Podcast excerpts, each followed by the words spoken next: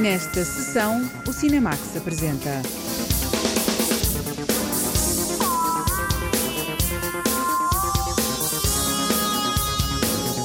a décima terceira Festa do Cinema Italiano, com a estreia nacional do novo Pinóquio.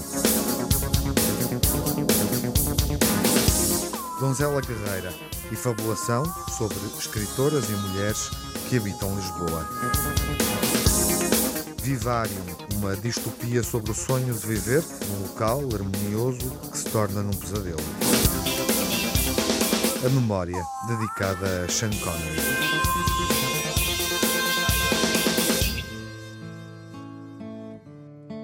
A Festa do Cinema Italiano, adiada devido à pandemia, adiada até agora, vai acontecer finalmente durante este outono, ao longo do mês de novembro, celebrando o centenário do nascimento de Federico Fellini e oferecendo várias antestreias de filmes recentes, como é o caso do novo Pinóquio, filmado por Matteo Garrone. A Margarida Vaz deixa uma série de sugestões de filmes que podemos ver nesta festa. Pinocchio, dai, di qualcosa. Babbo! Svegliatevi! Mi è nato un figlio! Così, da un giorno all'altro? Da un giorno all'altro, da un minuto all'altro.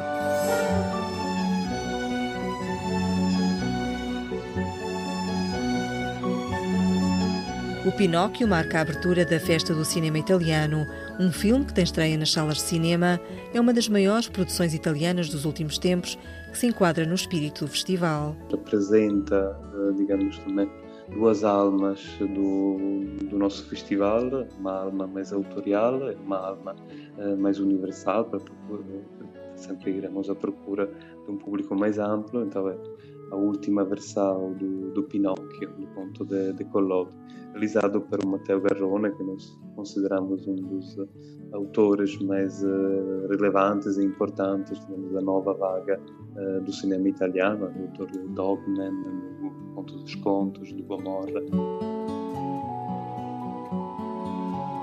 O diretor da Festa do Cinema Italiano, Stefano Savio, apresenta o Pinóquio do realizador Matteo Garrone.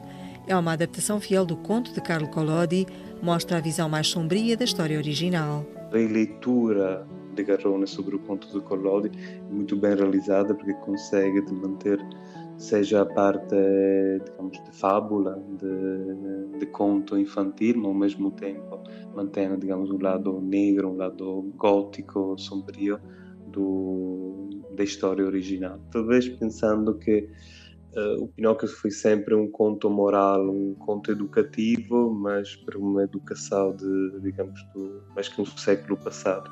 Por isso, muito mais uh, assustadora. Fundamentalmente, a ideia era assustar as crianças porque elas não fizessem as asneiras, podemos chamar assim. O diretor da Festa do Cinema Italiano revela que o filme Pinóquio de Matteo Garrone era uma aspiração antiga do realizador. O conto de Pinóquio foi sempre uma obsessão do, do Garrone desde quando estava criança. E provavelmente esperou muitos anos, provavelmente o, o Garrone, até chegou, chegar também a um patamar como realizador, também como, digamos, como, como experiência, mas também como valor, para poder enfrentar uma produção tão... tão ambiciosa como foi, foi Pinóquio, que foi um dos filmes mais custosos a nível de produção feito na Itália ultimamente, e sobretudo um filme que saía daquilo que era um filme de autor, como normalmente o Garrone realiza, para tornar-se um grande conto universal.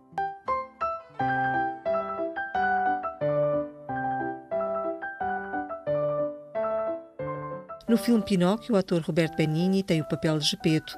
Foi um acordo entre o ator e o realizador, explica Stefano Savio da Festa do Cinema Italiano. A escolha do Benigni acho que sai de uma experiência precedente, o Dogman, antes do, do Garrone.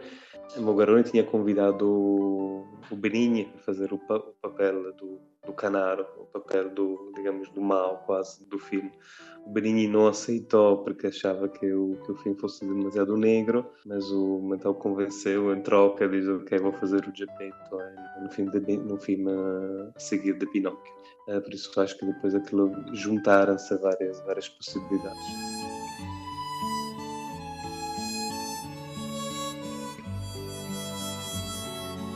A A Festa do Cinema Italiana, apesar das restrições, traz novidades, antestreias e filmes premiados. O diretor Stefano Savio fala de uma programação diversificada para agradar a todos.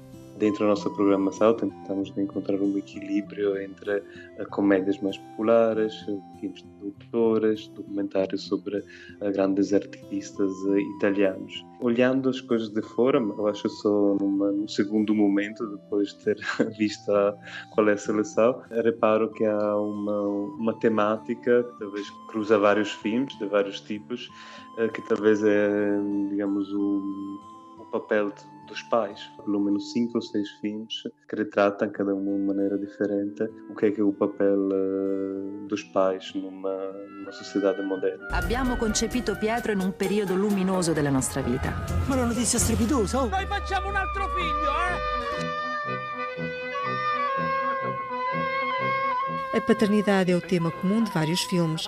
O drama Favolacci, premiado em Berlim, e a comédia Manual de Sobrevivência para Pais são duas longas-metragens sugeridas pelo programador da Festa do Cinema Italiano. Manual de Sobrevivência para Pais, uma comédia muito simpática, mas também uma reflexão profunda sobre a dificuldade de cuidar de filhos, ao mesmo tempo manter uma, uma relação de, de casal saudável. Há um outro filme muito interessante que é o Favolacci, que ganhou o prémio uma Urso de Ouro no, no Festival de Berlim, que nos fala, digamos, da quase incomunicabilidade entre pais e filhos numa, numa sociedade como aquela italiana, neste, neste caso uma, uma periferia de Roma. E mi sembra che stiamo sempre insieme, appiccicati dalla mattina alla sera, alle cose che ci fanno stare bene.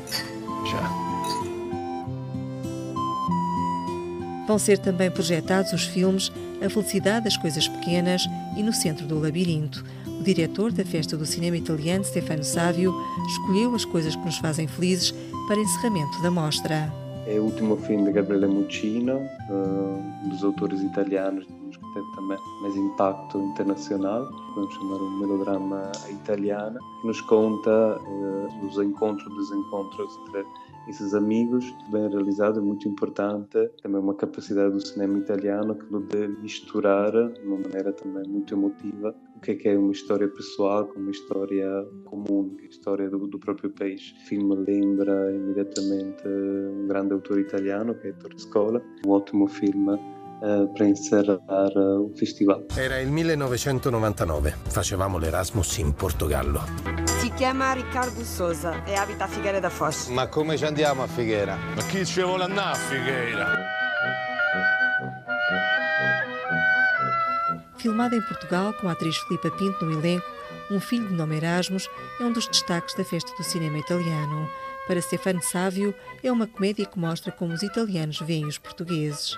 Quatro italianos que fizeram Erasmus em Lisboa há vinte anos, no princípio dos Erasmus, e que descobrem só vinte anos que tiveram um filho em Lisboa, voltam todos em Lisboa à procura de um filho, não, não sabendo quem é o verdadeiro pai. São muitas aventuras, muitos encontros. O protagonista do filme, além do, do cast italiano, é Filipa Pinto, uma atriz que já vimos, talvez em Portugal ainda não se viu, porque ela participa também no Don Quixote, no Terry Gilliam. É uma atriz que faz um papel muito bonito, digamos, é a Cicerone destes italianos ao longo desta viagem entre Lisboa e depois o norte de Portugal.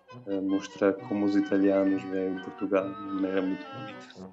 O festival inclui na programação a secção Grande Arte no Cinema. Um filme sobre Miguel Ângelo e o documentário Leonardo quinhentos vão ser projetados. Stefano Savio explica que é um contributo da Festa do Cinema para a divulgação da arte italiana. O filme, talvez um dos mais importantes, é o Leonardo, que é o filme feito de propósito pelos quinhentos anos do nascimento do, do gênio, do Renascimento. Por isso tentamos, claramente, dentro do nosso meio, que é a sétima arte, de expandir a nossa programação também para as outras artes, sabendo que a Itália é muito rica neste, neste contexto. Posso guardar i tuoi occhi fedeli senza vergogna. È una festa la vita, viviamola insieme. Non so se quello che hai detto è giusto, ma posso provare, se mi aiuti. Os cem anos de nascimento de Federico Fellini não passam despercebidos ao festival. A Cinemateca de Lisboa vai passar uma retrospectiva integral. Stefano Savio salienta que é uma oportunidade única para ver a obra completa do mestre do cinema italiano. Em dois mil e vinte, a celebração dos cem anos do nascimento do Fellini. Há celebrações em todo o mundo sobre, sobre este grande autor. Por isso também cá em Portugal nos juntamos para fazer esta retrospectiva. Muitos, muitas das cópias que irão, irão ser exibidas são, são restauradas. Há a possibilidade de ver verdadeiramente tudo aquilo que Fellini produz, mas algumas, chamamos isso, pérolas. Quem ainda não viu quer rever o Fellini, vai passar quase um mês na Cinemateca para ver as obras-primas de um, de um grande nome do cinema italiano. A Festa do Cinema Italiano, em tempos de pandemia de covid dezenove, vai ter alguns títulos disponíveis na plataforma Filmin. A edição treze passa por vários locais, norte a sul do país, incluindo os Açores, num mês de novembro dedicado à sétima arte da expressão italiana. Sou Stefano Savio, sou o diretor da Festa do Cinema Italiano. Convido-os todos os ouvintes da Antena um a vir a participar da próxima edição da Festa do Cinema Italiano, em Lisboa e muitas outras cidades portuguesas. É cinema, bom cinema para todos os gostos. Espero que podemos voltar a encher as salas do nosso festival. Ma davvero non ve ne frega niente? E se io posso avere un figlio, voi potete avere un figlio. Tutto il mondo va avere un figlio, Rocky. Io mio figlio lo voglio conoscere. Ragazzi, io ci sto, il nostro campus. Stasera Scagnuccio vostro vi porta indietro di vent'anni!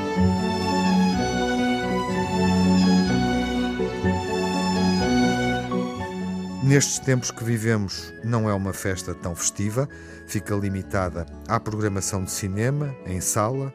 Olá, João Lopes. Olá, Tiago. Ainda assim, vale a pena celebrar o recente cinema italiano e algumas estreias, como é o caso de Pinóquio, que já está nos cinemas nacionais. Para lá da diversidade da programação da décima terceira edição da Festa do Cinema Italiano, aliás, através dessa diversidade, vale a pena referir que estamos perante um acontecimento que não pode deixar de atrair uma particular forma de nostalgia. De facto, tempos houve em que o cinema italiano era, a par da produção francesa, uma das presenças mais fortes no mercado português. Há uma maneira crua, sem dúvida incómoda, de dizer isto mesmo, ou seja, as gerações mais jovens desconhecem uma das mais importantes cinematografias da Europa. É também por isso, aliás, que me parece muito feliz a escolha do novo Pinóquio, dirigido por Matteo Garrone, como filme de abertura desta Festa do Cinema Italiano. Afinal de contas, Garrone é um excelente exemplo de um cineasta contemporâneo que sabe cruzar duas componentes vitais do património cinematográfico italiano. Por um lado, o gosto obsessivo pelas matérias realistas, fundamental em autores como Roberto Rossellini ou Michelangelo Antonioni. Por outro lado, uma permanente disponibilidade para explorar os artifícios técnicos do cinema, procurando os prazeres da fábula ou do fantástico, digamos, a herança de Federico Fellini. Pois bem, ainda no âmbito da festa, Fellini, justamente, é objeto de uma retrospectiva integral na Cinemateca. E tanto mais importante quanto integra alguns documentários que são outros tantos testemunhos preciosos para percorrer o universo do autor de La Dolce Vita, Oito e Meio ou Casa Nova. Enfim, não nos esqueçamos que entre os títulos programados surge, por exemplo, Il Peccato, sobre a vida de Miguel Ângelo. Trata-se de uma coprodução entre Itália e Rússia, com realização do russo Andrei Konchalovsky. A lembrar que a energia do cinema italiano sempre se enraizou numa grande abertura às mais variadas alianças culturais e financeiras. Federico Fellini é a presença no cartaz desta festa, entre a nostalgia e a atualidade. É assim que a festa decorre em ano de pandemia.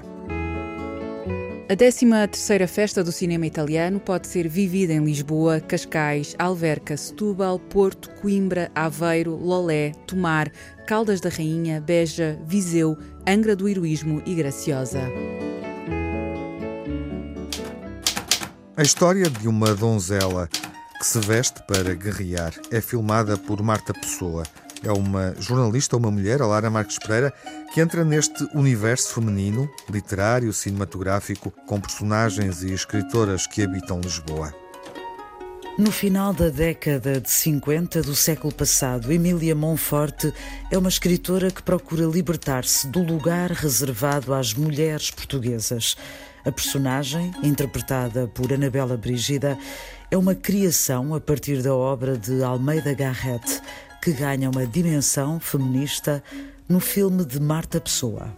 Esta donzela guerreira é donzela muito parecida com a donzela guerreira ou a donzela que vai à guerra, à guerra uh, que vem lá do romanceiro do Almeida Garrett do início do século dezenove, só que é uma guerreira que não se quer uh, transvestir, como na história do Almeida, do Almeida Garrett. No romanceiro é uma mulher que quer ser livre, que quer ir à luta, mas, no, mas não se quer transvestir e não quer aquele final em que no fim é redimida nas mãos, nos braços de um príncipe. E quer a liberdade, quer uma coisa que era impossível na altura, por isso ela queria uma liberdade possível.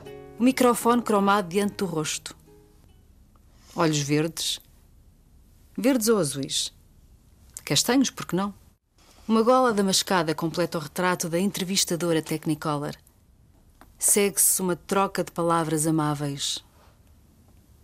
Emocionou-me tanto o seu livro. E as crónicas, ai, as crónicas. Já não passem a ler. Caras ouvintes, muito boa tarde. Aqui estou de volta no nosso horário habitual de cultura e lazer. Senhoras de si. Marta Pessoa e Rita Palma construíram um argumento inspirado em duas escritoras, Maria Judite Carvalho e Irene Lisboa, que retrataram a cidade e as mulheres do seu tempo. Leituras obrigatórias. Herculano e Garrett. Se alguém dizia Garrett, o pai mandava-se ao ar. Garrett é coisa que ele não é. É Garrett, como charrete. Herculano e Garrett, portanto. Dois grandes vultos da cultura portuguesa, dizia ele. E nessa altura, era eu que não dizia nada. É que o pai não gostava muito de ser contrariado. E eu não gostava nada de ser obrigada. A donzela guerreira resume várias mulheres, várias ocupações e tarefas no feminino. São mulheres ficcionadas.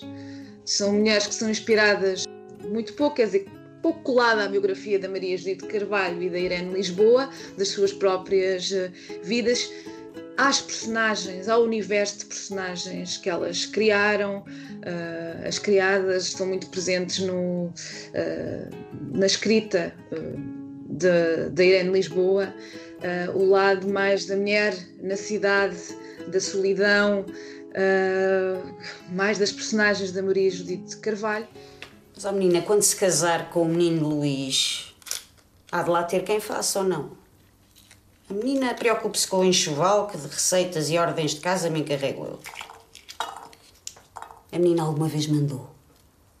Acabou assim o meu devaneio de compilar um livrinho com as receitas lá de casa para acrescentar às minhas inexistentes prendas de menina casadeira. A Itelvina, a criada, é... tem um lado mais uh, colado ao universo das criadas da, da Irene Lisboa, e a Emília, a escritora, mais, se calhar agora, de uma forma muito esquemática. Personagens da Maria Judite Carvalho e, provavelmente, a Mariana, também do Tanta Gente Mariana. Joana Bárcia e Dina Félix da Costa completam o elenco que dá vida às mulheres que cruzam a vida de Emília, numa cidade recriada através de imagens de arquivo. Descobri que ali não, nesse material não existia só, especialmente no, no da Gulbenkian, não existia só a cidade, não existia só as grandes praças, as avenidas, a cidade a ser destruída e construída nesse processo uhum. contínuo.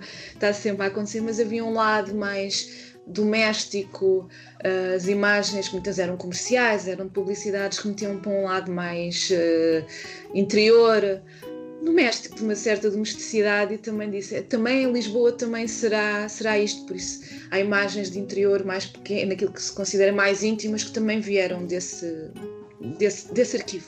As memórias da cidade e daquele tempo também são contadas através do cinema de outros. Eu fui sempre vendo Lisboa pelos, pelos filmes, por isso para mim foi muito natural pôr Lisboa a passar pelos, por alguns filmes portugueses.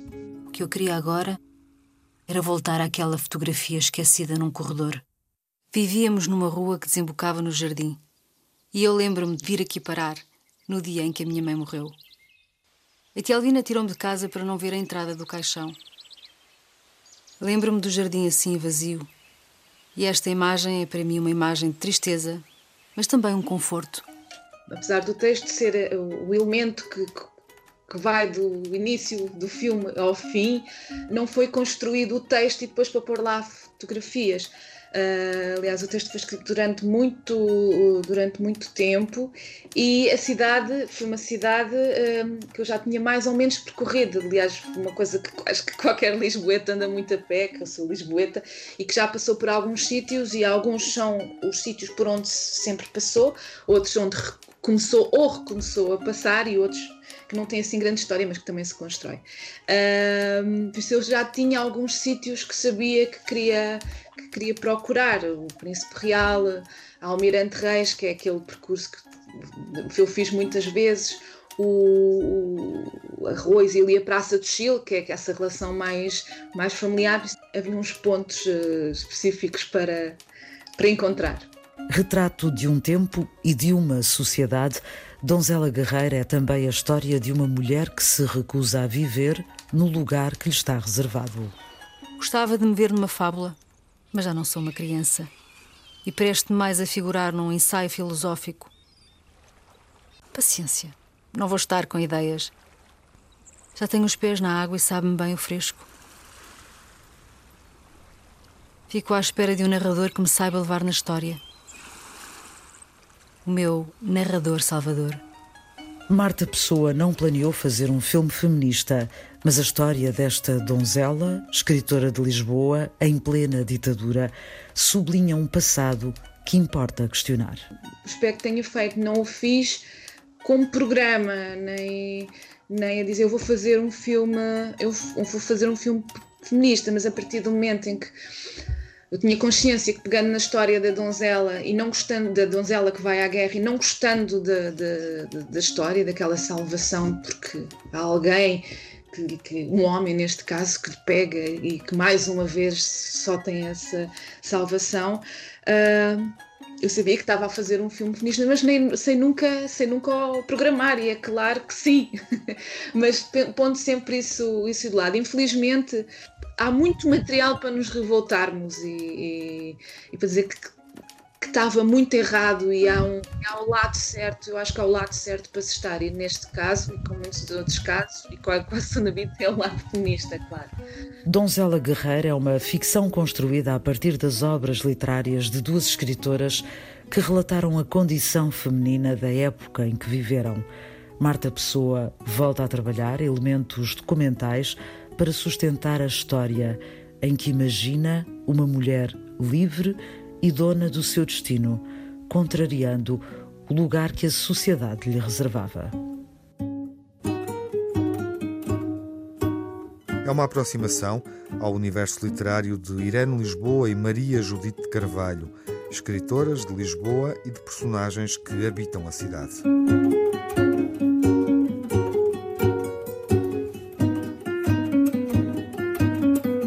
Donzela Guerreira, de Marta Pessoa, uma ficção imaginária sobre Portugal em meados do século passado.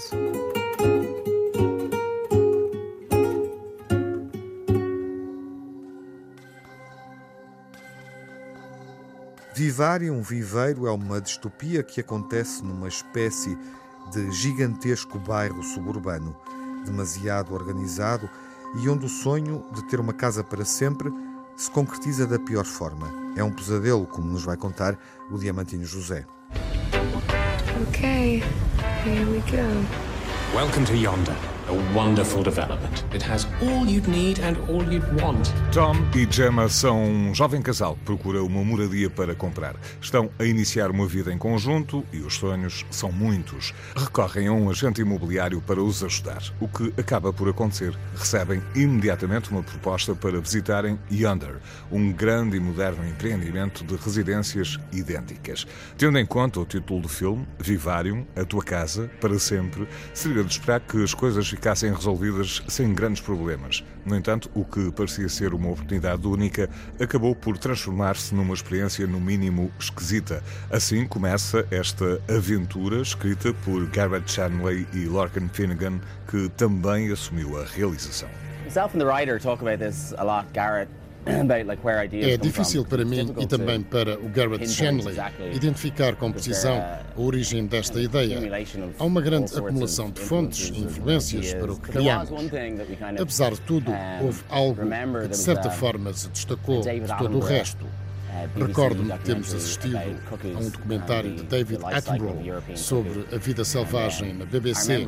Era um documentário sobre os cucos europeus. E de repente demos por nós a pensar como os cucos e a vida animal, de uma forma em geral, pode ser ao mesmo tempo tão bonita e tão cruel. Gemma and Tom. Lovely to meet you. It's lovely to meet you too, Martin. Yonder is a wonderful development. Both tranquil and practical, it has all you'd need and all you'd want. And as for the prices, it's no wonder these houses are getting snapped up. Martin, o agente imobiliário, mostra-lhes a casa número nove de um grande e moderno empreendimento de residências. De repente, desaparece sem qualquer explicação. O casal estranha o sucedido e o excessivo silêncio daquele lugar, decidindo partir. Contudo, por mais voltas que deem, os caminhos conduzem-nos constantemente à casa número nove. It's a strange story, so like for it to work, it's very much like life in three acts. É uma história estranha, uma espécie de representação da vida em três atos. É quase como uma peça de teatro. E para que funcionasse, e para que a estranheza daquilo tudo fosse aceitável, o ambiente tinha de ser estranho, tinha de parecer real, mas ao mesmo tempo falso. Escrevemos um guião a pensar nisto. Daí surgirem nuvens muito esquisitas, não haver vento nem mudanças de tempo. A luz é cem por cento artificial. Foi esta abordagem para criar um ambiente tão estranho, com muito poucas cores e com um verde perturbador, pouco natural e até doentio. It's very kind of unnatural, sickening kind of color. Many homes have the pretense of being ideal, but these homes really are ideal. Please go through. The idea A mensagem subliminar tem a ver com o que se passa hoje em dia, com os jovens casais que procuram casa para viver. A sociedade já criou as suas próprias regras para este tipo de situações e os passos que este casal dá parece que já estão delineados há muito. Criam-se condomínios completamente isolados, em que não há praticamente contacto entre vizinhos. As refeições são, na sua maioria, compostas por comida processada. Na minha opinião, isto é dramático. No filme, levamos este tipo de situações ao extremo.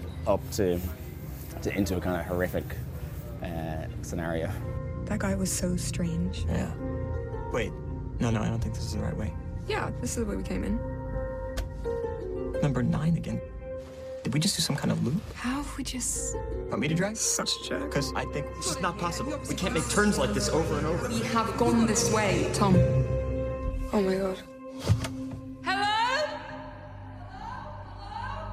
Os protagonistas do filme de Lorcan Finnegan são Imogen Poots e Jesse Eisenberg. I met Imogen in London and she'd read the script and we just talked for hours about... Conheci a Imogen Poots em Londres e apresentei-lhe o guião. Falámos durante horas sobre diversos assuntos, até que chegamos a uma altura em que constatámos que tínhamos falado de tudo, menos do guião. Quando ela assumiu que queria fazer parte do projeto, começámos a pensar quem poderia ser o ator. Foi a própria Imogen a sugerir o nome de Jesse Eisenberg. Passados dois dias, também ele estava interessado em fazer parte disto. What's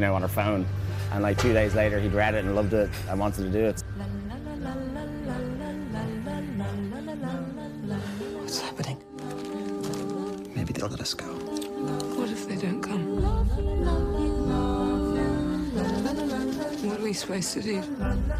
Should we just sit here and we wait to die? Vivário, A Tua Casa para Sempre, chega às salas de cinema portuguesas depois de ter estreado na edição de dois mil e dezanove do Festival de Cannes. Lorcan Finnegan arrecadou um prémio secundário e foi ainda nomeado para o Grande Prémio da Crítica. Um filme sobre a vida cómoda na periferia, uma visão terrível do subúrbio e da vida normalizada. All we wanted was a home.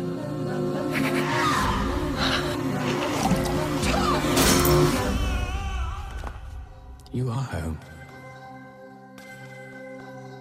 Vivário, A Tua Casa para Sempre, estreou há um ano na Semana da Crítica do Festival de Cannes. É uma ficção sobre o desejo de uma casa dos nossos sonhos e uma família perfeita.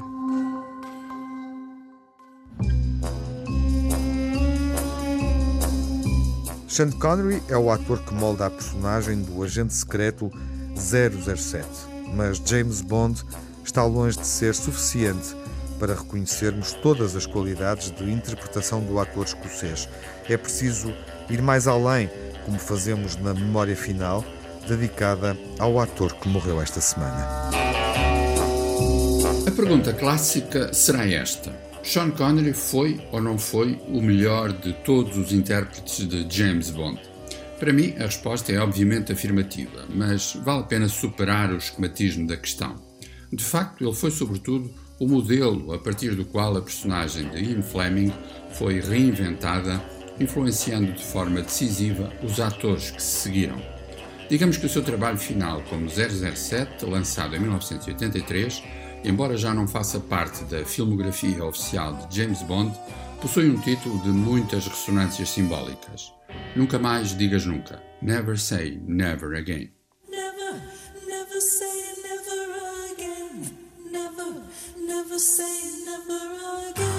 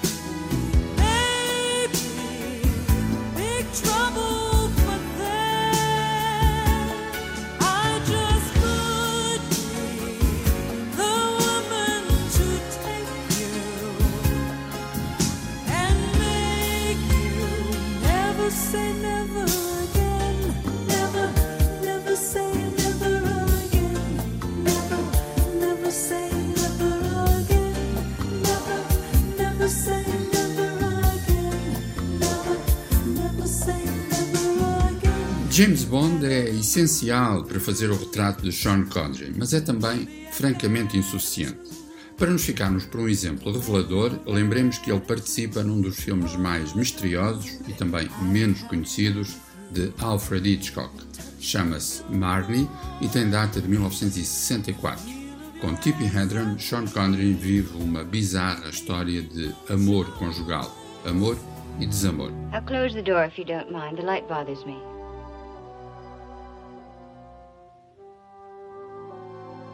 Hmm, what's that, dear? The light. Oh, yes, of course.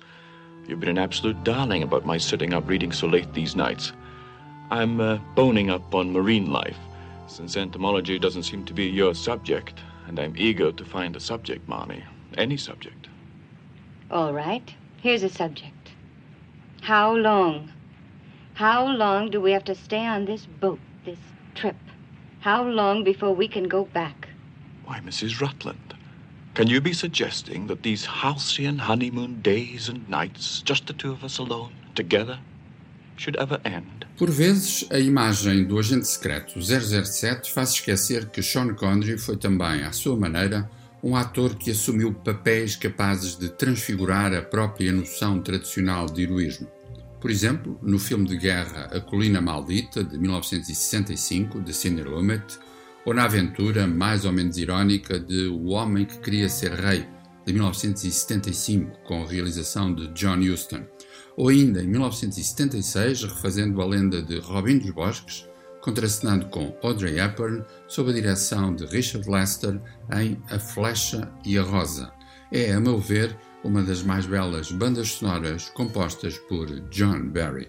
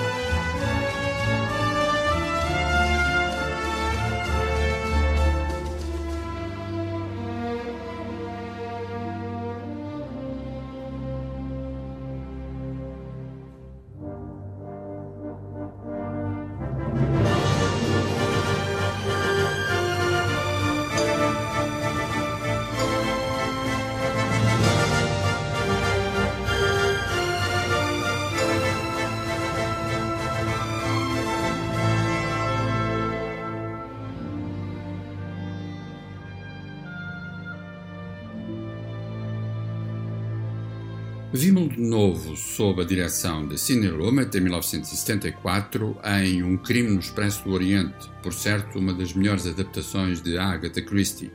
Vimos num belo e muito esquecido melodrama de mil novecentos e oitenta e dois, Cinco Dias num Verão, derradeira realização de Fred Zinnemann, ou numa outra adaptação, neste caso de John le Carré, em A Casa da Rússia, realizado por Fred Scapisi.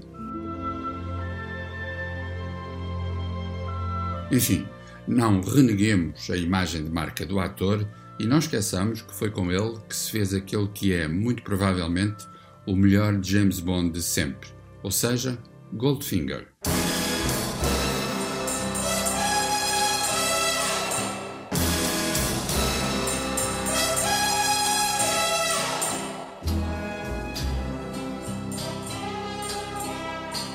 Surgiu em mil novecentos e sessenta e quatro e com a chancela de Shirley Bassey. Goldfinger, he's the man, the man with the Midas touch, a spider's touch,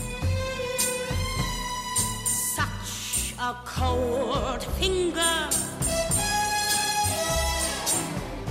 beckons you to enter his web of sin, but don't go in.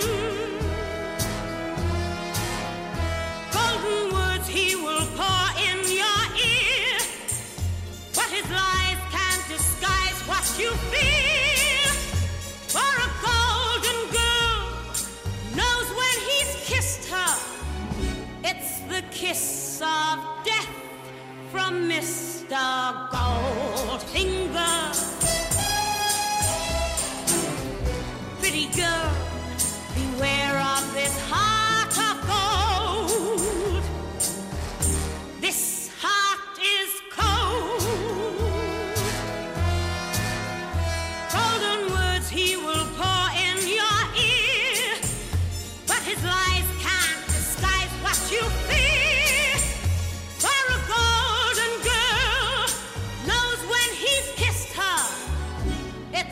Kiss of death from mister Sean Connery morreu com noventa anos, não filmava há quase duas décadas. Memória Final foi dedicada ao pai de Indiana Jones e ao primeiro James Bond, o agente secreto ao serviço de Sua Majestade. Moi, mon rêve, ça serait de réparer les jouets cassés. Mon rêve, c'est d'être Miss France. Miss é uma comédia de Ruben Alves. Vous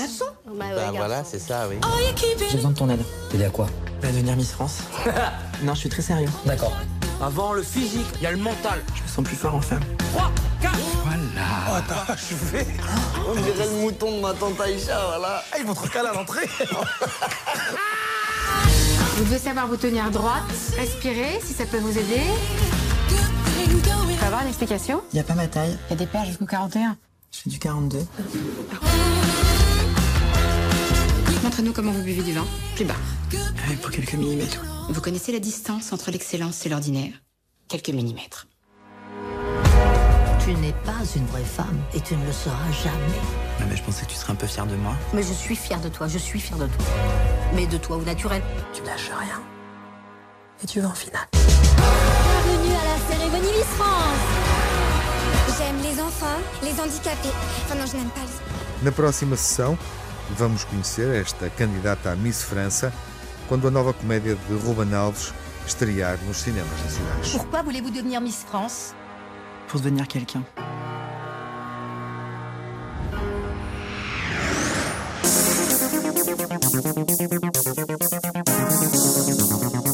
No Cinemax correm os créditos finais. Edição e coordenação de Tiago Alves. Dossiês e reportagem de Margarida Vaz e Lara Marques Pereira. Crítica e análise de João Lopes. Sonorização de Rui Coelho, António Santos e Jaime Antunes. Pós-produção Edgar Barbosa. Banda sonora original de Cinemax é composta por Nuno Miguel.